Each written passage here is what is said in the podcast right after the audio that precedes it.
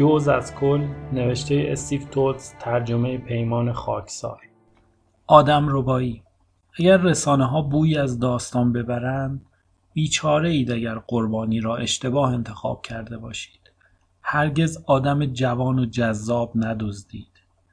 آخرین چیزی که یک آدم ربا لازم دارد فریاد اعتراض مردم است.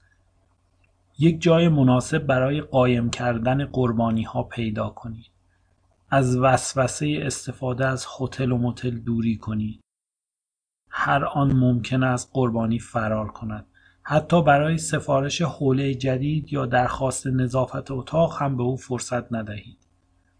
همینطور که می‌بینی مارتی باید این افکار رو بست بدم و فست بندی کنم. یک صفحه دیگر درآوردم بسوز عزیزم بسوز. تو و آتش افروزی.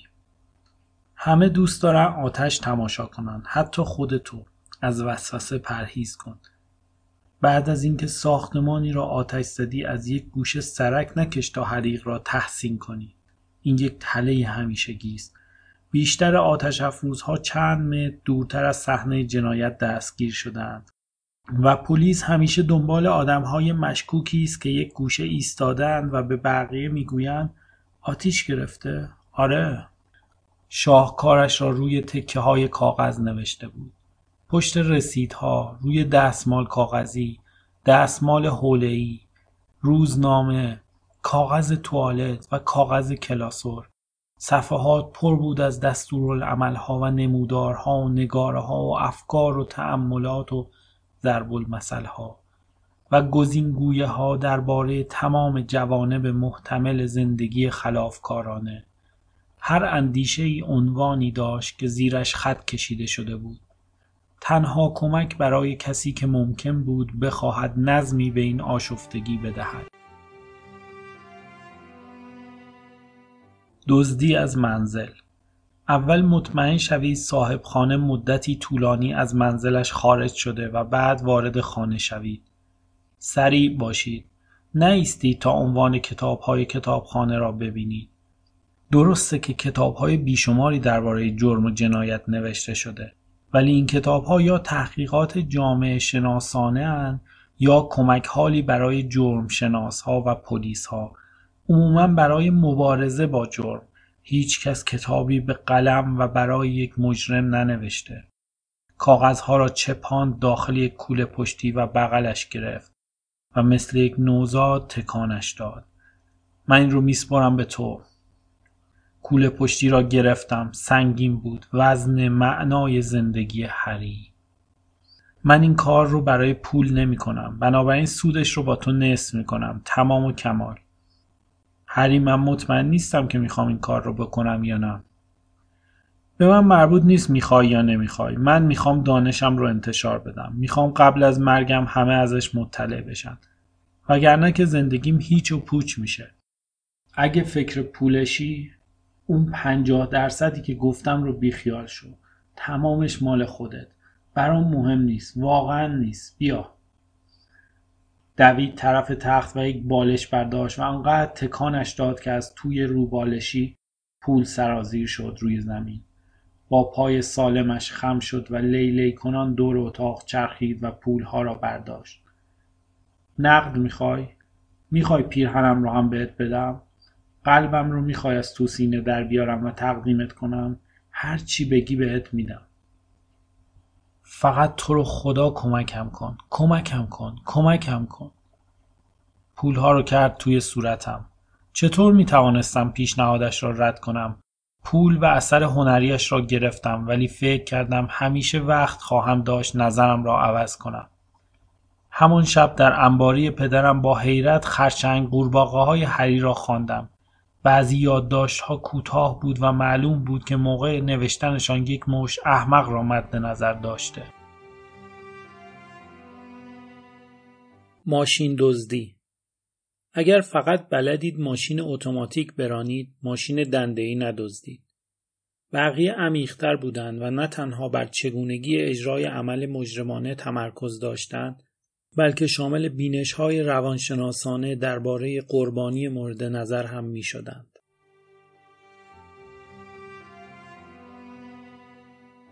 کیف قاپی. آماده باشید.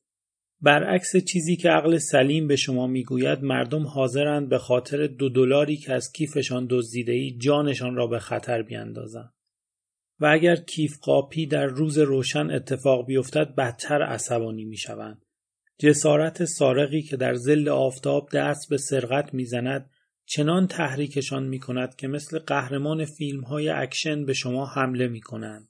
حتی اگر چاقو یا تفنگ دستتان باشد. ضمنا دردسر باطل کردن کارت اعتباری و گرفتن المصنای گواهینامه چنان برای اکثریت مردم غیرقابل تحمل است که حاضرند برای اجتناب از آن جانشان را بدهند.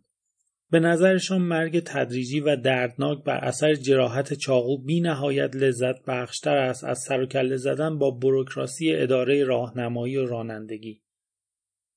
برای همین باید به ورزیدگی دونده استقامت باشید. یا زباله بود یا درخشان و نمی توانستم از هم تشخیصشان بدهم. از پشت میز بلند شدم تا کمی استراحت کنم. ولی متوجه شدم هنوز روی نوشته های هری دلا شدم و بیقرار به خواندن ادامه می دهم. یک چیزی در این جنون بود که دیوانه ام می کرد. به نظرم الگویی در حال شکل گرفتن بود. پدرم یک زندان ساخت و تری تحت تأثیر زندانی که در زندان ساخت پدرم ملاقات کرد تبدیل به یک جنایتکار شد و من شاید نقش من همین بود. شاید این کتاب چیزی بود که بالاخره می توانستم زندگیم را با آن معنا ببخشم. چیزی که می توانستم همراه خود به کوره سرد و متروک مرگ ببرم. نمی توانستم خودم را کنار بکشم. صفحات مثل نور منعکس شده بر سکه ته یک استخ مرا به خود جذب می کردن. می دانستم باید شیرجه بزنم تا ببینم سکه با ارزش است یا یک تکه آلمینیوم فویل که باد توی استخر انداخته. سیگار روشن کردم و ایستادم جلوی در و آسمان را تماشا کردم. شبی تاریک بود و تنها سه ستاره دیده می‌شد که هیچ کدام هم مشهور نبودند.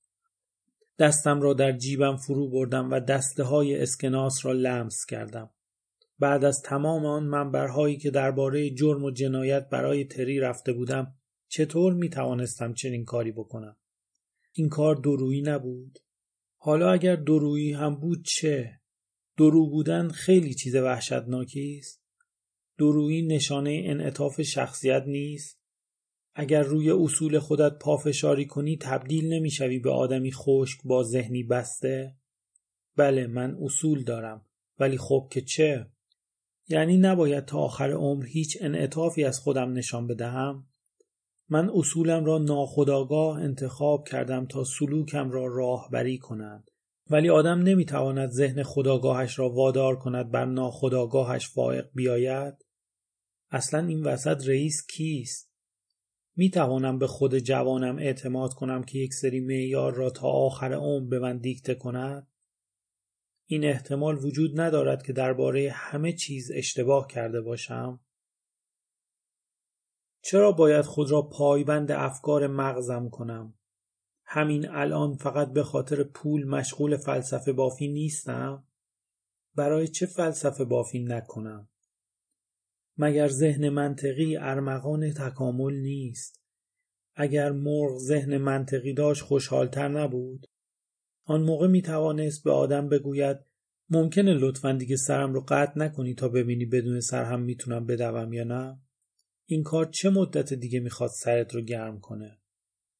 سرم رو مالش دادم. احساس کردم میگرنی اگزیستانسیالیستی در راه است. یک چشمبند واقعی. در تاریکی جاده راه افتادم طرف شهر. درگیر شدن با چیزی بزرگتر از خودم حس خوبی داشت. چراغهای شهر یکی یکی خاموش می شدن. ضد نور زندان را بر فراز تپه می دیدم. عظیم و بیتناسب بود. مثل سر سنگی بزرگ بوتی که مدتها پیش مرده بود و روی صخره فرسوده می‌شد. بلند پرسیدم چرا نمی‌تونم کاری رو که دوست دارم بکنم؟ چی جلوم رو می‌گیره؟ توده ای به بزرگی یک موش در گلویم حس کردم. اولین بار بود که چنین سخت گیرانه از خودم سوال می کردم و به نظرم می آمد این سوال را کسی بزرگتر از خودم هجی می کند. به بلند پرسیدن ادامه دادم. مردم زیادی به خودشان اعتماد دارند. به چیزی که به نظرشون حقیقت اجازه میدن به زندگیشون حکمرانی کنه. و اگر من دست به کار بشم تا راهی پیدا کنم زندگیم تحت کنترل خودم باشه بالاخره کنترل از دستم خارج میشه.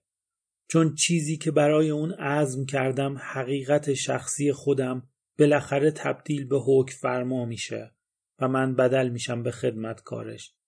و چطور می‌تونم آزادانه تکامل پیدا کنم وقتی خودم را به دست یک حکمران سپردم هر حکمرانی حتی اگر اون حکمران خودم باشم از حرفهای خودم ترسیدم چون کم کم داشتم معانی زمینیشان را درک می کردم.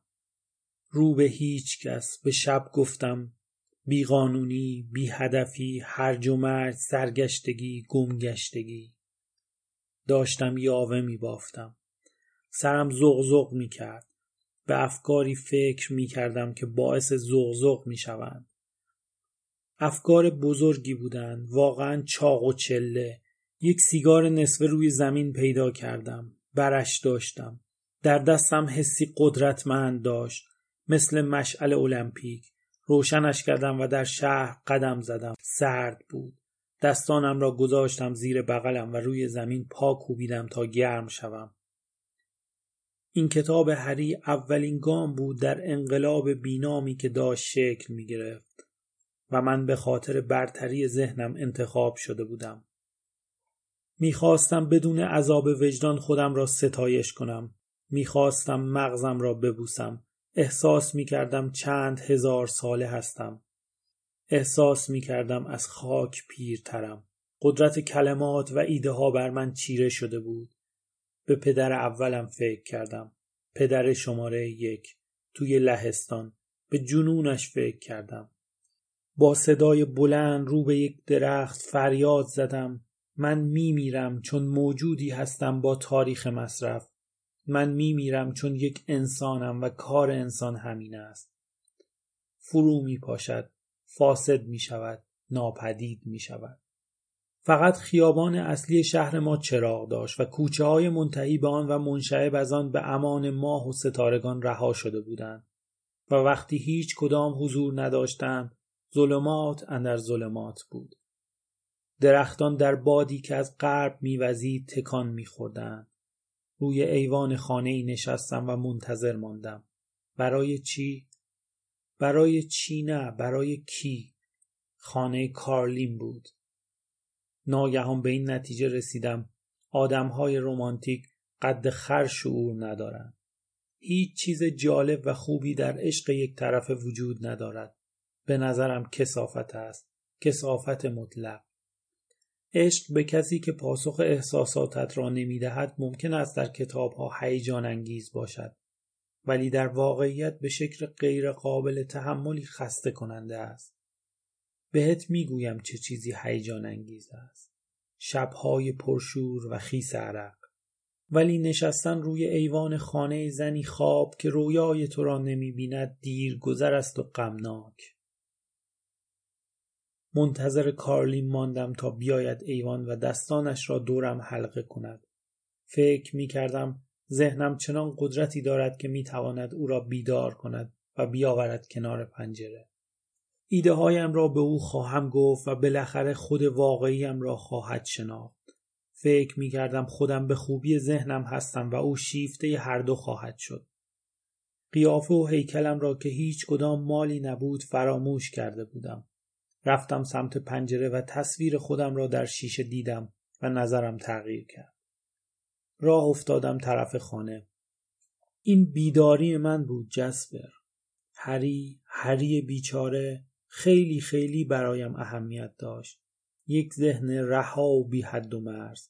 تا قبل از آشنایی با او تمام ذهنهایی که می شناختم محدود بودند. وحشتناک محدود. آزادی ذهن هری آدم را سر ذوق می آورد. ذهنی که مطلقا با خودش رو راست بود و با بخار خودش کار می کرد. تا به آن روز ذهنی بی زمان ندیده بودم.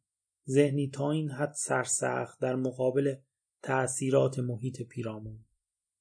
برگشتم خانه و دوباره مشغول نوشته های هری شدم. به شکل باور نکردنی مسخره و احمقانه بودن. این کتاب کتاب راهنمای تبهکاری یک ناب هنجاری بود. نباید وجود می داشت نمی توانست وجود داشته باشد.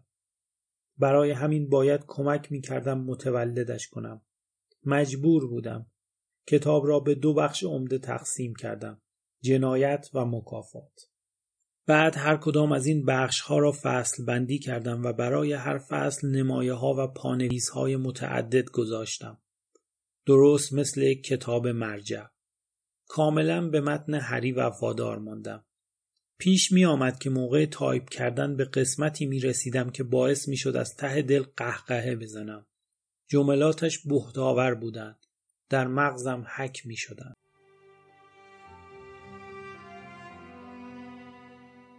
درباره دزدی از خانه وقتی وارد شدید سریع و روشمند عمل کنید دستکش بپوشید و تحت هیچ شرایطی درشان نیاورید باور نمی کنید چند دوز دستکششان را برای پاک کردن دماغشان درآوردند. نمی توانم بیش از این روی این قضیه تاکید کنم. هیچ جا اثر انگشتی باقی نگذارید حتی توی دماغتان. کلمه به کلمه اینها را تایپ کردم. هیچ چیز را جا نینداختم. تمام مدت نخوابیدم. یک جور الکتریسیته در تنم جریان داشت. نمی توانستم خاموشش کنم. این هم یکی دیگر که یادم مانده